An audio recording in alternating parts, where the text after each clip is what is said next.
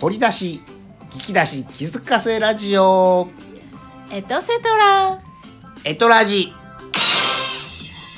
合ってんのかなこれでねさあ本編の「エトラジ」は先ほど、えー放送というか収録終わりましたが、はいここをねラジオトークさんの状態を、うんえー今思いついたんですけど、トピックの感じ「エトラジトピック」おねーいわゆるはい圧縮版でしょ。圧縮版ねね、そう今か日どんなんしたっポンポンポンけとかね あーそんなんで使わせてもらったらいいんかなっていうああそんな感じじゃあこれを聞いてあ本編聞きたいなそうそうそうっていう方はそっちの本編飛んでもらおうみたいな感じで、前回は YouTube のアドレスを貼ってるんだけど今回貼れるかどうかわかんないさ、えー、とトピックの方が先になるかもしれない、ねえーそんなこんなで、えーなんでやねんっていう感じですけどもなんでやねんさあ10月2日今日なはんでやねん、ねこれなんでやねんってなんでやねんってねなんか不思議ななんでやねんってほんまにねこれ大大阪阪弁ちゃうかなんでやねもうん一回聞いてみますなんでやねん俺らなんていうなんでやねんっていうなんでやねんちょっとなんかなんか発ちょっとおかしいなアクセントがちょっとなんかほんまの大阪の人がやってへんのかななんでやねんなんでやねん、ね、なんでやねんですさあなんでやねんと言われてもやってみたいこのはやってみたい、ただいま1分経過えーっと今日は10月2日で豆腐の日を言いました今日は10月2日 October 2nd はいなんか二回目やってるみたいでね豆豆腐腐のの日日ね豆腐の日とそうそうひふ皮膚みみよの風ではい、まあいつむななそうそうそうそうねいやここのそうそうそうそう、とねねえー、イーディアン算数何のこっちゃ ED え ED な中国で一二1234二三四っていうの一で二三四五六七八十えあそう七あ七十まあ1234010月2日、はい豆腐の日だそ豆腐うでのす日ね豆腐 十月十と二で豆腐の日うんねまあ寒く寒くはなってないから、まあ、涼しくなってきて、えーね湯豆腐なんかもいいんじゃないかって思いいやますが、ね豆腐なんか豆に腐るってさっき言ったかったなあさっき言ったんですけど豆腐腐るそう本編でね言ってはったん豆ですよで富ね豆の富でよ最近は書いてありますね豆腐いいですよね豆豆ってでもすごい栄養あるからタンパク質タンパク質ね畑の畑の牛肉とかで昔言ってたっけどね大豆あの言ってへんかなそう間違ってたらごめんなさい、へータンパク質まあ、でもベジタリアンの人とかはやっぱりそこから作る、うんあのなんていうんですかベジタリアン大大豆肉とかありますよ大豆ミートだ、ね、大豆ミートそう大豆肉ちゃうわ大豆ミートとかあります大豆ミートをつく使ったハンバーグとかもあるもありんますねからねそうそう、ハンバーグハンバーグせやなえ何 何ハ大ンバーグ豆大豆バーグなんかいろんなあるね大あー豆大で豆つ作ったものそうねうんなんかあるでしょうあるあるさあということで,、ということで今日は、えー漫画「ピーナッツ」の連載が、えーアメリカの新聞7紙でスタート漫画ピーナッツ、カートゥーンスコーピーナッえツーストーリーピーナッツ漫画「ピーナッツ」で有名なキャラクターワンちゃんとはじゃじゃじゃんかはいスヌーピースヌーピーで正解だそうですね、はいスヌーピーの、えーお話漫画、ねピーナッツがアメリカの新聞の話でスタートしたのが1950年昭和25年10月2日のことでした1950ねおーストーリーマミちゃんは漫画派なん小説家派なん、えー映像派なんラジオ派なんうんまあ全部全部何でもどれでもいいのオールマイティーな、うんうんまあ秋はねラジオがいいんですが、えーまあですよね表現の場舞台まあ漫え画絵描けるのマミちゃん絵描けないもうすごいもう嫌っていうかもう描かされるの嫌なんかあの漫画チックとかに描けない漫画チックと書けないということはそのまま見た目をそのまま描写してんのそう描写してる感じマミちゃんのイラストって見たことないなそうでしょマミちゃんのイラストというかマミちゃんが描く絵ってそうでねしょ僕はあれよ友達の顔をちょっと誇張じゃないけどいじって、あの一筆書きぐらいで似顔絵を描いてたよああそそうれから、えあの人のセミナー行った時は、うんその講師先生が特徴あったらーうん書いて、適当に先生の話期間とってわけじゃないけど書いて、でサイン書いて、でその講演終わった後にその先生に見せてあげて、気に入った先生にはそれあげるし、まあまあ笑ってくれた人はその似顔絵を持った写真をツーショット写真撮ったところあるよえー、そう、あの特徴の取られやすい顔の人は頭の形とかうん眉毛の形とかはそこを強調してあげて描くそっかでも決して絵がうまいわけではありませんあーあのちょっと真似るというか、うんコツとしては何があるかなねえ絵心ある人とかどういうふうに特徴捉えてんねやろうと意外とねあの筆先を見んと,、うんえっとだからワープロとかあのキーボードもそうやけどブラインドタッチの感覚でああの人の顔を見ながらあの人っていうのは誰かの顔誰かの顔を見なが見ならう動いてる人、まあ、先生やったら先生を見ながら、もう手だけ動かすねんがらへえそうするとずれてたりするけど一番ずれてたりするけど、だからあのほら、えっとお正月の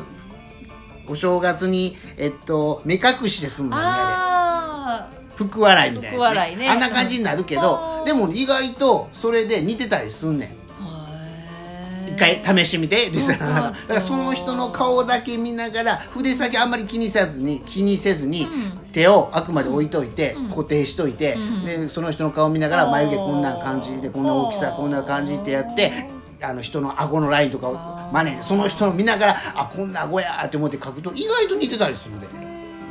なんのこっちゃやねなんのこっちゃやけど、うん雰囲気雰囲気を、うんはい、してくださいさあということで今日は、えー本編の方では本ね編の方では、えー、まみちゃんのうんおじいちゃまが、はいそうです探偵ナイトスクープに私の祖父がね探偵ナ取イトスクープり上げられた話をしてたんですが皆さご存知ですか探偵ナイトスクープっていうね、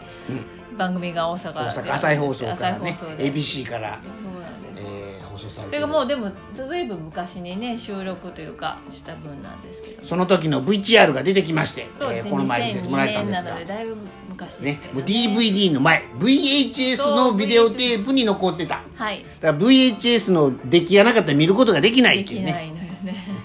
あのデジタル確保しとかなあかんねんけでどそねれをそうですね秋 PJ に見ていただいて、はいそうこんつないんにや見ってれいただましたいて「探偵ナイトスクープ」のこう収録の裏側じゃないんだけれども、うんここまでしてくれるかっていうのも見ていただいて、ねでそれ本当たあの探偵ナイトスクープの中では15分ぐらいのねうん尺なんだけどそれを1時間番組のうちの3本仕立ての1本やのにそうそれなのにこうここまでやってくれるかぐらいのねもうあの探偵ナイトスクープの朝日放送のステレビクルーと、ん映画関係者のスタッフがそう映画来るねもう総出でね、うんえー、まみちゃんのおじいちゃんが昔映画の助監督さんやったことでそう、えー未来に映画監督としてデビューしてあげる夢を叶えてあげるってい夢うを叶えてあげるというねコーナーコーナーいうか依頼でしたが依頼をそうそう聞いていただいて本当だから「探偵ナイトスクープ」本当何でもこうあの探偵ナイトのナイトは騎士っていうか、ね、人を助けるっていうか、うんねおー、なので何でも皆さんなんかこんなん